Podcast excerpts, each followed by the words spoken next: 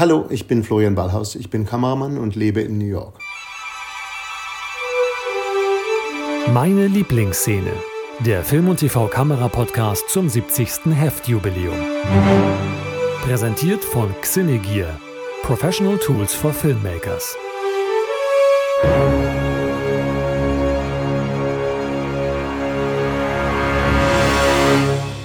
Hallo und herzlich willkommen zur fünften Folge von Meine Lieblingsszene, dem Podcast von Film und TV Kamera zum 70. Heftjubiläum. Ich begrüße heute hier bei mir in unserem Podcast, in dem wir mit äh, zehn Kameraleuten sprechen, und zwar über ihre Lieblingsszene aus diesen 70 Jahren Filmgeschichte. Da begrüße ich äh, den großartigen Florian Ballhaus. Hallo. Hallo. Ich begrüße dich. Ähm, wir haben es mit dem Social Distancing ein kleines bisschen übertrieben, denn du bist äh, über 7300 Kilometer entfernt von meinem Standort hier in Hamburg, nämlich in Atlanta, weil du da gerade ein Projekt vorbereitest. Aber wir wollen über was ganz anderes sprechen, nämlich über deine Lieblingsszene aus den 70 Jahren Filmgeschichte. Ähm, welche Szene hast du uns denn mitgebracht? Die Szene, die ich mitgebracht habe, die mir wirklich besonders gut gefallen hat in den letzten Jahren und mich sehr bewegt hat, ist ähm, die, wie soll man denn, die Ping-Pong-Autofahrt aus ähm, Children of Men. Ähm, eine lange Continuous Shot-Sequenz von knapp drei Minuten, eine Action-Sequenz, die innerhalb eines Autos in einem Take gedreht wurde. Genau, was hat die Szene dir denn besonders angetan? Warum ist die so, so besonders krass für dich? Für mich ist einfach das so die quintessential, ähm, der, der, die beste Benutzung wirklich dieser, dieser Single-Shot-Idee, ähm, das, weil das, das ähm, versetzt mich so in die Situationen hinein, wie sonst eigentlich, wie das nie möglich gewesen wäre, wenn das mit Schnitten gelöst worden wäre. Das ja. ist einfach, ähm, das ist so direkt und ähm, so, ähm, ja, das bewegt mich so, dass man das würde, man kann sich dem einfach nicht entziehen. Es ist so, die, die Protagonisten, also Theo, der, äh, der Hauptdarsteller, gespielt von Clive Owen, äh, ist von seiner Ex-Frau oder Ex-Freundin, äh, hier Julian, äh, die, ähm, äh, also Julianne Moore, die passenderweise in dem Film auch Julian heißt, sodass man das nicht so stark verwechseln kann, äh, dazu überredet worden, dass er Papiere besorgt, um eine, ein junges Mädchen namens Key aus dem, zu einem bestimmten Projekt zu bringen. Und da sind sie gerade auf dem Weg. Ich glaube, entweder zur Hauptzentrale ähm, oder sogar direkt zu diesem Projekt und werden dort im Auto äh, überfallen. Und dieser Überfall, der ist genau äh, drei, vier Minuten lang äh, in diesem Continuous Shot. Ähm, äh, womit beginnt das Ganze und warum äh, hat man auch am Anfang irgendwie äh, aus deiner Erfahrung irgendwie keinerlei ähm, Idee, dass das Ganze jetzt etwas Besonderes ist? Wie hat Lubeski, äh, also Emanuel Lubeski, genannt Chivo Lubeski, äh, wie hat er das gemacht, der DOP? Ja, die ganze, der ganze Film äh, ist wirklich sehr subtil in seinem, in seinem Stil, finde ich, und fängt überhaupt sehr, sehr, eigentlich fast beiläufig an. Es sieht eigentlich eher mehr aus wie eine Documentary teilweise. Ähm, ja und versucht eben nie durch penetrante visuelle Mittel sozusagen irgendwie auf sich aufmerksam zu machen oder eine neue Ebene zu erzählen, sondern einfach nur dieses Unmittelbare zu haben. Und die ganze Sequenz im Auto fängt wirklich ganz beiläufig eigentlich an mit diesem, äh, mit diesem Ping-Pong-Ball-Spiel zwischen den, ähm, zwischen der Julian Moore und dem Clive Owen. Ähm, mhm. Und die Kamera ist im Auto drin, zwischen den Sitzen sozusagen, und ist eigentlich wie ein, äh, wie ein fünfter, wie eine fünfte Person oder sechste Person in dem Fall im Auto, die sich einfach so rumbewegt. Und das ist ganz, eigentlich ganz entspannt und beiläufig ist. Es gibt, wird überhaupt nicht sozusagen angeteased, dass jetzt gleich irgendwas Großes passiert. Ähm, und das macht es für mich so, der Einstieg ist einfach ganz beiläufig. Ja. Du hast ja durchaus auch in deiner Karriere schon Erfahrungen damit gemacht, mit solchen äh, Continuous Shots äh, und vor allem auch mit, mit, mit fliegenden Kameras durch, durch Innenräume. Jetzt ist ein Auto, in diesem Falle ein Fiat Multipla, den sie auch benutzt haben in dem Film und umgebaut haben, damit er etwas futuristischer aussieht. Äh, jetzt eines der, ich sag mal, eher äh, kleineren Räume. Äh, wie, wie, wie macht man das, dass man äh, äh, ein solches Auto ähm, zum einen so groß erzählt, weil da sitzen ja immerhin fünf Leute drin und vor allem mit der Kamera dann dahin äh, hier da noch herumfahren kann? Na, die haben das Auto einfach erstmal aufgebockt auf diesen, das, ihr eigenes Gefährt sozusagen. Ist da niemand, da ist niemand Auto gefahren, mhm. sondern da waren jeweils vorne und hinten saß ein Pilot und sie saßen drüber sozusagen im Control Center über dem Auto ähm, und hatten dann durch, durch, durch zwei Slider und einen kleinen Mini-Remote-Head Ähm, da glaube ich eine Arri 235 oder sowas Kleines drauf, wirklich eine kleine Kamera ähm, drauf. Ähm, und das Auto selber ist ja, ist ja relativ, ist ja nicht winzig klein innen, sondern die haben da halt die Sitze so umgebaut, dass die Sitze umgefaltet werden können, wenn die Kamera sich jeweils bewegt. Also die beiden, beiden vorderen Sitze können immer sich zurücklehnen, wenn die Kamera da vorbei muss. Aber da ist gerade eben genug Platz gewesen, um diesen kleinen Sparrowhead da, da durchzuführen auf diesen beiden Slidern. Und der bewegt sich ja auch nicht wirklich weit. Der geht ja immer nur sozusagen, die Kamera geht sich ja nur selber aus dem Weg eigentlich, wenn man mhm. dann rüberschwenkt, dass sie sozusagen nicht wirklich der Julian Moore äh, im Gesicht sitzt. Ähm, aber sie geht ja keine großen Strecken zurück. Ähm, ja, genau, genau. Aber äh, dennoch ja äh, auch der Wahnsinn, äh, das muss man sich auch immer wieder, wenn man diese Szene sieht und sagt, ja, na klar, aus heutiger Sicht durchaus machbar. Ähm, es ist ja 2006 äh, oder 2005 gedreht, 2006 kam er raus. Äh, ähm, und das heißt, dass wirklich große digitale Lösungen noch nicht da waren. Und äh, wie du gerade auch erwähnt ja, hast, nee, der ist auf 35 ja. Millimeter äh, gedreht worden. Ja, nee, eben noch komplett Film. Aber ich meine, das, mhm. das macht es eben auch noch charmanter eigentlich, dass es wirklich nicht, nicht einfach irgendwelche, äh, keine Alexa Mini da oder irgendwie mit, mit, ähm, mit den 1600 ASA oder was auch immer, die Möglichkeiten gab es halt. Es war wirklich noch Film und das wirkt, aber auch gerade was dabei eben so ein bisschen ähm, wenn es weniger perfekt ist, ist es einfach auch noch lebendiger. Also teilweise ist der Fokus auch ein bisschen hinterher, mhm. wenn man, ja, genau. äh, wenn es dann irgendwie rumschwenkt, aber das gibt dem Ganzen einfach eigentlich nur noch mehr Leben. Ähm, und letztlich die, die große, das Großartige daran ist ja, ist ja die Choreografie, eigentlich das Ganze sozusagen mit dem Auto die Straße lang zu fahren, ähm, und viermal die Kamera hin und zurück zu bewegen, gut, das ist nicht einfach, aber das, das kann man natürlich machen. Aber die, möglich, die die Möglichkeit sozusagen dieser Choreografie, das ist wirklich nur, ähm, nur der Alfonso Cuarón, glaube ich, der sowas wirklich so beherrscht, diese, das ja. so spannend zu machen. Und das hat er auch weiter in, in seiner weiteren Arbeiten ja auch immer wieder bewiesen, sozusagen dieses, diese Fähigkeit, wirklich eine unglaubliche Choreografie hinzulegen, die so fast beiläufig wirkt, als ähm, dass man es gar nicht merkt und nicht so auf sich aufmerksam macht, aber einfach unheimlich viel Leben immer reinbringt. Ich glaube, genau das ist die Herausforderung, dass es nicht, äh, dass es sich zum einen nicht aufdrängt, das hattest du ja auch schon äh, hier erwähnt, mhm. ähm, was, was in diesem Film wirklich bei, bei, bei ganz, ganz vielen äh, Punkten auch am Anfang äh, die Einführung der Figur von äh, Clive Owen, von Theo, die ja ebenfalls auf so einem äh, Weg irgendwie passiert und die sofort klar macht, wir sind hier in einer Welt, in der nichts so richtig sicher ist. Ähm, und genau das halt immer beiläufig zu machen und dass diese unglaubliche Choreografie, wie sie da äh, vorliegt, dass die sich halt eben nicht aufdrängt. Wie ist ja. es bei dir, wenn du eine solche aufwendige Szene später im äh, Film machen wirst? Ist das etwas, was eher mit dem Regisseur zusammen dann geschieht? Oder ist das etwas, was du schon am Anfang äh, im Drehbuch liest und siehst, das wäre eine Möglichkeit, um so etwas zu machen? Ähm, das kann eine Kombination aus beidem sein. Also das ist, das geht natürlich nur, wenn alle da in vollem Einverständnis sind. Genau, ähm, genau. Das kann man, man kann so eine Sequenz lesen und kann die Idee haben dazu, ja, das wäre doch eine schöne Idee, sowas zu machen. Das wir setzen uns doch da wirklich rein in die Lage und das ist doch eine schöne Herausforderung. Aber es müssen halt alle da wirklich mitspielen und vor allen Dingen der Regisseur. Und der Regisseur muss halt auch jemand sein, der das ähm, auch verwirklichen kann in der Form und der wirklich die Fähigkeiten hat, a, äh, diese Choreografie und diese Präzision so, ähm, so herzustellen, wie es, verlangt wird von so einer Einstellung.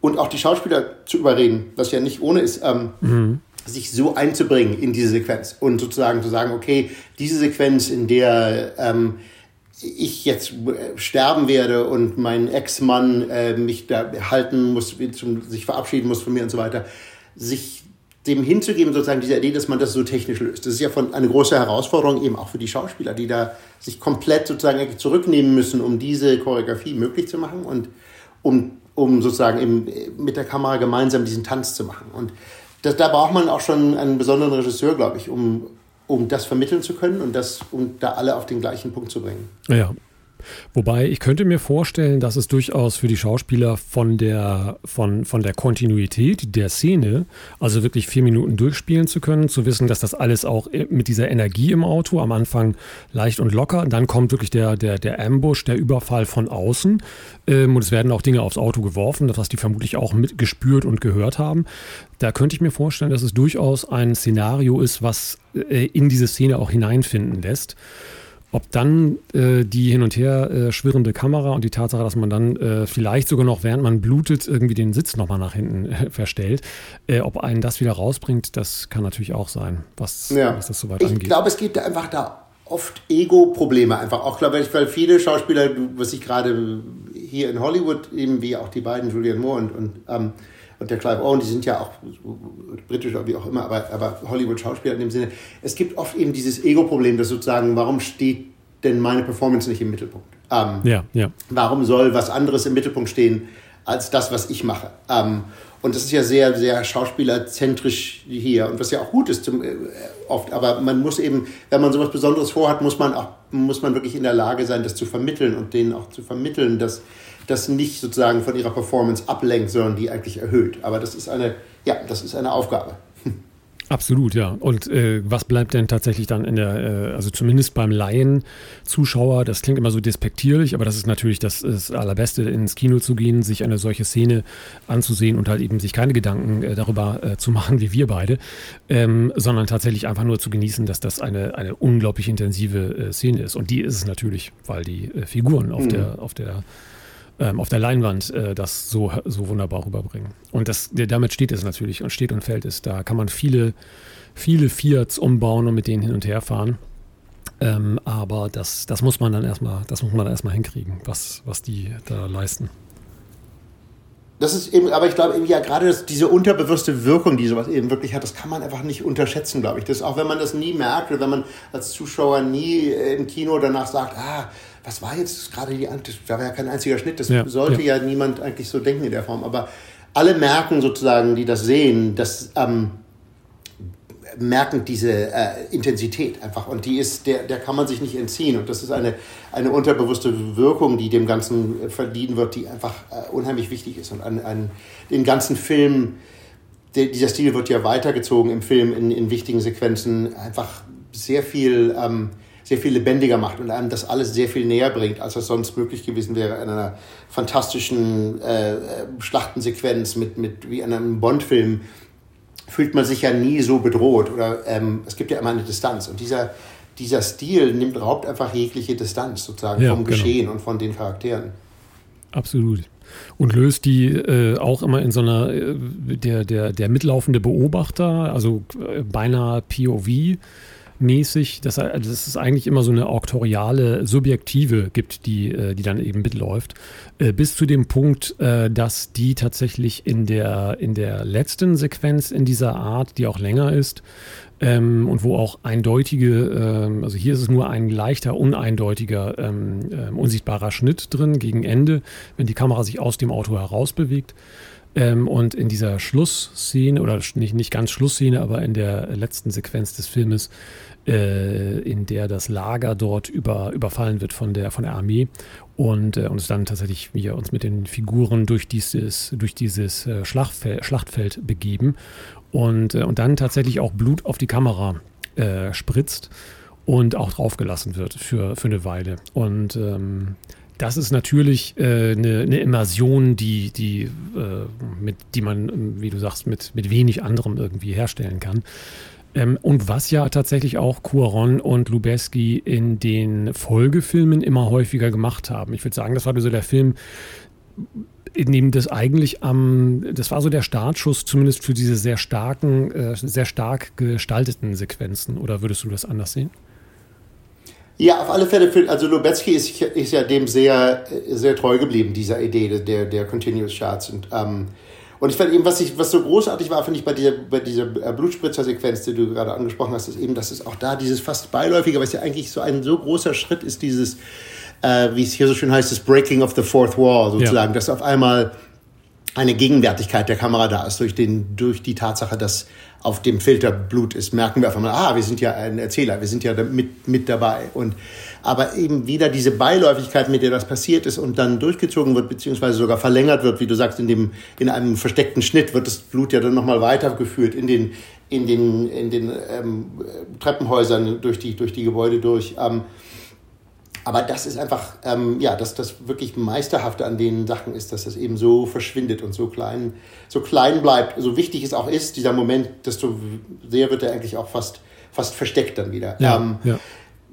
Lubetzky hat das ja auch noch sehr extrem weitergetrieben äh, mit, anderen Regie, äh, mit anderen Regisseuren und ähm, also zum Beispiel bei, ähm, bei, bei Revenant und mhm. äh, bei Birdman auch ganz extrem. Äh, Birdman war ja auch fast alles nur ein, ein Continuous Shot. Ähm, aber bei Revenant gibt es ja auch wieder diese Sequenz, ähm, die für mich dann nicht so gut funktioniert hat, weil es, mhm. da war es mir eben ein bisschen zu, zu offensichtlich, die, wenn dieser Bär auf die Optik spuckt, wenn er sich mit dem ja. und sozusagen und dann und dann nochmal das anhaucht, wo es einfach dachte, okay, jetzt zitiert, zitiert er sich selber so ein ja. bisschen oder es hatte für mich nicht die Disziplin sozusagen der, des Storytellings ähm, wie äh, die es in Children of Men gab, wo ja. es einfach sozusagen nie, nie im Vordergrund stand.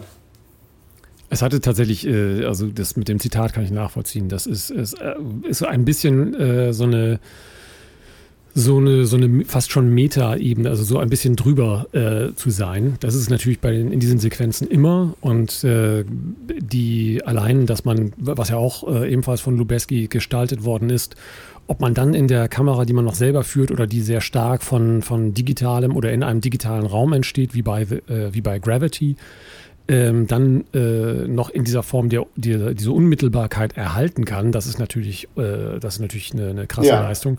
Aber natürlich auch sehr, sehr stark, äh, weil ich glaube, in den ersten 19 Minuten gibt es keinen, äh, keinen offensichtlichen Schnitt. Ähm, das ist mhm. natürlich eine, eine, eine, Geschichte, die diese, die, dieses Schweben, diese, diese Weltraum- ähm, ja. Geschichte einfach äh, hier ähm, stark unterstützen soll. Ähm, das wäre sicherlich auch anders, äh, anders machbar gewesen. Ähm, trägt aber natürlich auch dazu bei, definitiv. Ich habe den damals im Kino gesehen und man hat uns falsche Brillen aus, äh, das war ein, äh, oh in den USA. wir hatten keine, wir hatten die falschen, wir hatten Real D-Brillen und nicht die Shutterbrillen aus dem IMAX. Oh ähm, nein. Und, aber der Film war dennoch so, so, so fesselnd, dass wir nicht rausgegangen sind, um uns neue Brillen zu holen. Das wäre natürlich ja. eine lockere Geschichte gewesen. Und wir hatten sehr gute Karten, das heißt, wir saßen wirklich mittig in der Mitte. Ähm, und wir haben es sein gelassen. Und, und, es war trotzdem ein großartiger Film irgendwie. Wir haben ihn dann nochmal nachgeholt in, in 3D. Aber, Aber das, das, Lustige finde ich bei, bei Gravity im Vergleich zu Children of Men ist, für mhm. mich ist das sozusagen eigentlich die gegenteilige Erfahrung. Gravity funktioniert nur aufgrund des Stils und der Kamera und ja. der Atemlosigkeit der Bilder. Genau. Ähm, es ist äh, vom Inhalt äh, überhaupt nicht wirklich interessant, finde ich, oder es ist vom Drehbuch nicht besonders ähm, ja, das ist nicht kein besonderer Film in dem Sinne. Wenn das äh, irgendwo anders gespielt hätte oder irgendwie anders ge gedreht worden wäre, wäre das äh, nicht wirklich zu ertragen, glaube ich. Aber Absolut. es lebt durch diese unglaubliche visuelle Ebene. Und ja. da im, im, Gegen, im Gegensatz zu, zu Children of Men, der einfach sozusagen nur eine fantastische Geschichte ist, die einfach angereichert ist durch die visuelle Ebene, aber nicht, aber nicht entirely sozusagen darauf basiert. Ähm, und der Unterschied ist gerade lustig mit der gleichen Kombination Regie und Kamera sozusagen zwei so unterschiedliche Filme zu machen, die beide großartig aussehen. Ähm, aber wo eben einer wirklich nur davon lebt, sozusagen diese Extreme immer wieder zu pushen und diese Idee der, der Schwerelosigkeit einfach. Und das hat es natürlich auch, ist auch ein Storytelling-Element natürlich, die das Visuelle schafft, einfach grandios zu übersetzen, die man, die, das zu schaffen, sozusagen wirklich ein Gefühl dafür zu kriegen, ist schon toll. Aber es lebt eben nur durch die, durch die Gimmicks auch so ein bisschen. Ja. Jetzt hattest du gerade noch Birdman erzählt, auch von Lubeski äh, äh, kameratechnisch betreut, möchte ich mal salopp formulieren. Ähm, da ist es ja so, dass äh, der ebenfalls äh, als ein Continuous Shot funktioniert. Allerdings macht er etwas Ungewöhnliches. Er überspringt nämlich auch Zeiten oder überbrückt Zeiten. Wie, ja. wie fandest du das? Wie hast du das als, als gelungen oder als, äh, äh, ja, die, also das es erfordert ja fast schon eine willing suspension of disbelief des Zuschauers, der also wirklich äh, sich da hineinbegeben muss, dass er das in dieser Form so glaubt. Es hat für mich irgendwie großartig funktioniert in dem Film, ähm, weil es sozusagen auch so eine Verwirrung fast hergestellt hat. So, das war ja mhm, dieses, mhm, ja. das war wirklich so ein Zirkeln zu einem, zu, zu Losing Your Mind. Also es war so ein bisschen, ähm, das hat sich ja immer mehr zugespitzt, diese ganze Geschichte. Und ich finde, das, das Visuelle hat dazu sehr beigetragen. Und diese Idee, dass es eben eigentlich auch verwirrend war, diese Continuous Chart und das mhm, eben hin genau. und her sprang, hat für mich in dem Film sehr, sehr gut funktioniert. Ähm, ich finde das, ich bin da nicht immer ein Fan von. Ich bin jetzt nicht, dass ich dass ich bei jedem Film denke, ach, ich wünschte, das wäre alles nur ein Continuous Chart und das macht eigentlich alles besser und ich finde, oft ist das, ähm, wie du sagst, so ein bisschen einfach so eine Metaebene, wo ich denke, okay, das geht dann mehr jetzt eigentlich um die, um die Technik oder um das, was wir uns gerade Tolles gerade ausgedacht haben, aber, aber nicht immer um, um die Geschichte. Ich fand, bei Birdman hat das noch sehr gut funktioniert. Ja, gab es Punkte, wo du gemerkt hast beim Dreh, das hat, äh, also das, äh, was, was äh, du und Regisseurin, Regisseur äh, ihr euch ausgedacht habt, das hat jetzt nicht so funktioniert, weil es vielleicht etwas äh, ähm, irgendwo obendrauf aufpfropfte? Das gibt's oft. Also das passiert mhm. mir ganz oft, dass man sich was überlegt hat. Also wenn man Glück hat, äh, merkt man es noch beim Drehen ja. und, das, ähm, und merkt aber, okay, wir hatten hier den und den Plan und das, äh, ja, das, ich glaube nicht, dass das funktionieren wird. Ähm, das passiert ganz oft. Ich glaube, man, es ist ganz wichtig auch, dass man sozusagen in die Geschichte reingeht mit einem Plan, aber nicht unbedingt darauf besteht, mit dem gleichen Plan auch wieder rauszugehen. Mhm, also genau. man muss auch wirklich, ich finde, es ist ganz wichtig, dass man immer ein, eigentlich ein offenes Auge hat für was für was da passiert. Und ähm, ich denke oft, also mit der ganzen Vorbereitung und Chartlisting und Storyboarding, ähm, ist es ganz wichtig, sozusagen sich einen Plan zu kreieren, aber ähm, man muss auch wirklich immer darauf, darauf drängen, noch in einem letzten Moment zu analysieren, ob das auch denn der beste Plan effektiv im Moment ist. Ja. Bist du dann eher ein Freund von solchen starken Konzepten wie bei Birdman? Weil das ist ja ein Konzept, wenn man da während des Drehs merkt, nee, weißt du was, das kriegen wir gar nicht zum Funktionieren dann ist es zu spät. Ich finde ich find das schon toll. Es gibt halt wenige Filme, die das wirklich hergeben. Mhm. Ich glaube, so ein Film wie, wie Birdman, ich meine, die haben das auch extrem, das wurde ja alles im Vorfeld geprobt und schon vorgedreht und analysiert. Mhm. Das ist ja, die sind ja nicht einfach so äh, Tag eins beim Drehen da angetreten und gesagt, auch wieder, gucken wir mal, genau. ob das geht. Die haben, das war ja schon genau durchkonzipiert, ähnlich wie bei 1917, wo ja auch das wirklich über Monate schon geprobt war. Ja. Und ähm, da muss man schon dieses Proof, diesen Proof of Concept sozusagen, muss man schon davor erbringen, glaube ich. Das kann man nicht äh, sozusagen dann an den Drehtagen selber erforschen, ob das funktionieren wird oder nicht. Also wenn man sich in so eine Extremlage begibt, bedarf es schon ein, ein bisschen Research und ein bisschen sozusagen einfach Erforschung, dass das wirklich, ähm, dass das auch klappen kann. Und wenn das dann so klappt wie bei dem Film, finde ich, ist das grandios. Ähm, wie gesagt, ich fand bei, bei Revenant, ähm, fand ich auch beeindruckend, aber wie du sagst, eben da ist es für mich, fand ich das wieder, war es dann eben diese Metaebene, wo man einfach doch immer wieder daran erinnert wurde, was man jetzt gerade Großartiges mitmacht und wie man eigentlich die Grenzen der, der Möglichkeiten antestet und oder sich darüber hinaus begibt. Und das fand ich teilweise einfach dann, hat es mich so ein bisschen ähm, da rausgerissen. Und der Film hatte ja tatsächlich auch noch mehr zu bieten, was die, was Dynamik, Umfang, Umfang etc. irgendwie angeht. Ja. Jetzt ist es so, dass du in deiner, äh, in deinem Werk sogar äh, diese Szene ein ganz kleines bisschen zitierst. Ähm, äh, sag noch mal kurz, wo das ist und wie ihr das, äh, wie ihr das angegangen seid. Das war, wir haben äh, den Film Red gemacht ähm, mit Bruce Willis und Morgan Freeman. Ähm, kurz nachdem Children of Men rauskam. Und da gab es eben auch eine, eine Autosequenz, die mit einem Unfall anfängt, wo ein anderes Auto da reinrammt. Und wir hatten so ein bisschen Lust, einfach ein kleines Mini-Zitat, eine Mini-Hommage an, an diese Children of Men-Sequenz zu machen. Und haben ähm, aber natürlich weder die, die Zeit gehabt, das so zu machen, noch die, äh, die Schauspieler, ähm, genau genommen Bruce Willis, die da wirklich mitspielen wollten, um das dann in dem, in dem extrem durchzuziehen und haben eigentlich sozusagen nur einmal das mit Greenscreen gedreht, was die natürlich bei Children of Men nicht gemacht haben.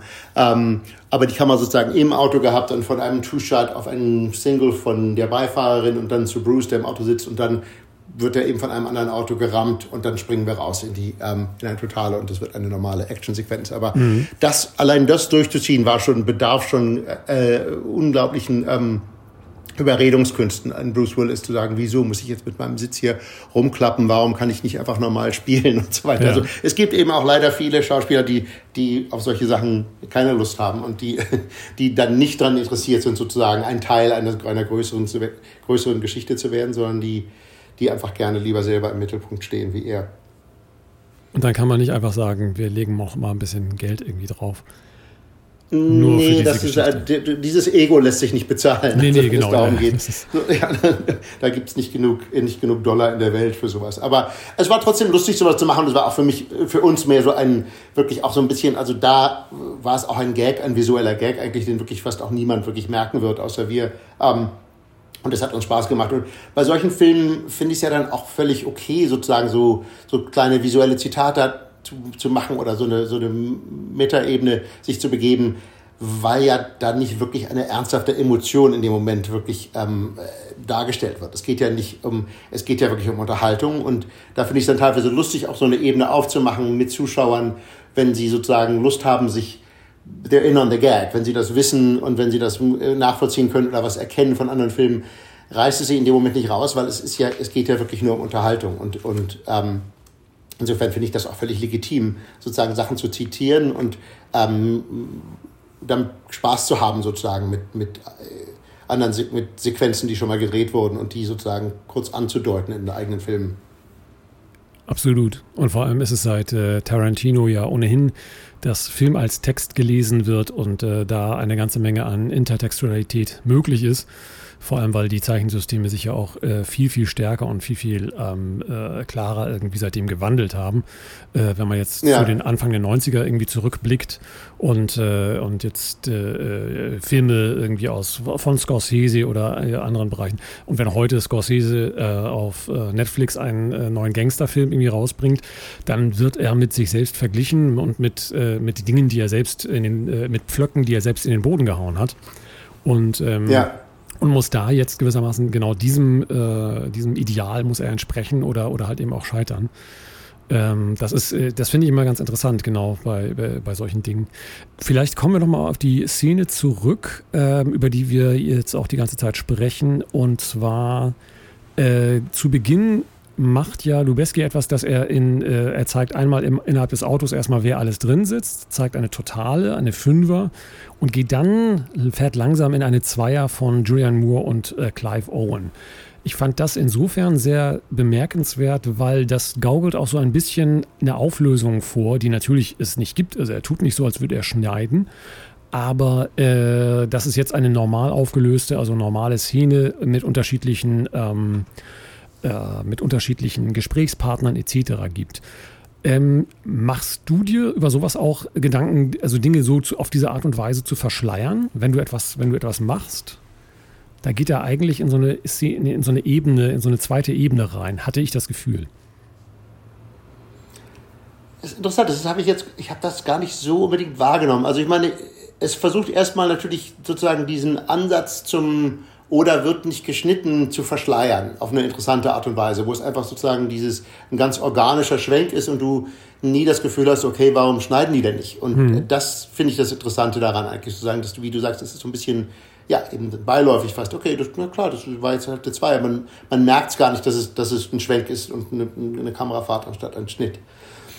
Und dieser, der Effekt sozusagen, oh gut, da wird ja gar nicht geschnitten, ist ja, das, der, der Groschen fällt ja erst sehr viel später. Also das ist ja wirklich, also die Leute sozusagen, die, die jetzt aufmerksam als Kollegen irgendwie da zuschauen, denken ja nicht von vornherein, okay, was jetzt, jetzt weiß ich, wo die, wo die Reise lang geht und ähm, jetzt sind wir in einem langen Continuous Chart. Ähm, also das so zu, zu, noch anzutäuschen, das ist eben diese Beiläufigkeit, finde ich, finde ich sehr, sehr elegant. Ja. Und in der, weil in der Action ist es deutlich stärker zu verschleiern, wenn du ohnehin ständig hin und her äh, hier schwenkst, weil du der, der Aktion vor der Kamera folgen musst. Wird aktuell im Kino so etwas viel zu häufig gemacht oder viel zu schlecht? Ich, so kategorisch würde ich das gar nicht sagen, dass es zu. Also ich finde, es ist ja so viel jetzt möglich. Ich finde mit den äh, mit digitalen Drehen und den ähm, und den ganzen fantastischen ähm, stabilisierten Remote-Heads und Geschichten, die es gibt. Man kann halt, es ist so viel leichter, diese Sequenzen herzustellen, mhm. dass ich mir manchmal nicht sicher bin, ob es unbedingt immer das beste Mittel ist. Ja. Ähm, es gibt aber trotzdem, also ich finde es immer toll, wenn Leute was probieren und, und, und versuchen, einfach was zu machen, was so ein bisschen unsere Konventionen herausfordert. Ähm, ich finde, dass es selten so gut gelingt und sich dem sozusagen dem ganzen Storytelling so schön unterordnet wie, wie, wie bei Children of Men. Aber ich finde, ähm, wenn man sich anschaut, wie viel konventionelles Kino gemacht wird, gerade in, in Hollywood im Moment sozusagen, die Versuche da auszubrechen und, ähm, und andere visuelle Erzählweisen ähm, zu haben, finde ich immer toll. Also ich bin da immer auf der Seite der Leute, die das probieren. Ich finde auch teilweise die, die, die besten Kollegen ähm, haben da wirklich tolle Sachen äh, ähm, geschafft in, in den letzten Jahren. Ich finde, für mich ist es halt nicht immer die beste, die beste Lösung sozusagen, die eine große Continuous Chart ist. Ähm, wie gesagt, wir sprachen vorhin auch, auch kurz von, von 1917 und ich finde, das war ein, ähm, also atemberaubend von der Technik, wie das durchgezogen wurde, wie das gemacht wurde. Es hat für mich, ähm, hat das emotional nicht so gut funktioniert, weil ich irgendwann einfach, das war für mich so vordergründig, die Tatsache, dass nie geschnitten wird und mhm. dass es, ähm, dass es parallel um diesen Marathon der Kamera geht und nicht nur um den Marathon der Figuren. Ja. Ähm, und das hat mich irgendwann ein bisschen abgelenkt. Ich fand auch oft, hatte ich das Gefühl einfach, ich wäre eigentlich jetzt lieber woanders mit der Kamera. Und ähm, ich würde lieber nicht nur den Rücken der beiden Darsteller sehen, sondern vielleicht, was die sehen. Und, ähm, äh, und das zum Beispiel bei dieser Children of Men Sequenz hatte ich nie dieses Gefühl. Also man hatte das Gefühl, die Kamera ist immer genau da, wo sie eigentlich sein muss. Und war nie sozusagen durch die, äh, durch das durch das Ziel, durch die Herangehensweise war man nie im Nachteil und hatte nie das Gefühl, man man muss dafür jetzt einfach, da muss man jetzt gerade mal durch und ähm, dann später wird es dafür spannend, sondern man war eigentlich trotzdem immer im, im, genau richtigen, richtigen Platz. Und das ist, finde ich, für mich sozusagen die große Stärke von dieser der Kombination von, von ähm, Lubetzky und ähm, Quaron, dass die das so Hand in Hand geht, diese visuelle und, äh, und das Staging und ähm, die Choreografie, dass ähm, dass wenige Filmemacher sozusagen so, ein so kreative Team, es gibt wenige so kreative Teams im Moment wie diese beiden. Absolut. Mein lieber Florian, ich äh, würde gerne, wie äh, mit auch deinen VorgängerInnen, äh, noch weiter mit dir über äh, Filme äh, plaudern, stundenlang. Äh, ich danke dir sehr herzlich für deine Zeit ähm, und schicke liebe Grüße rüber nach Atlanta, Georgia. Okay, vielen Dank. Hat viel Spaß gemacht. Meine Lieblingsszene ist ein Podcast vom Fachmagazin Film und TV Kamera. Moderation und Produktion Timo Landsiedel. Musik Kevin MacLeod, The Curtain Rises. Wir bedanken uns herzlich für die Unterstützung bei unserem Sponsoren Xenegear. Professionelle Ausrüstung und Schulungen für Profi-Filmemacher. Mehr Informationen und die begleitende Reihe im Heft finden Sie unter film- und tvkamera.de. Wollen Sie keine Folge mehr verpassen? Dann abonnieren Sie den Podcast auf film- und tvkamera.de slash podcast.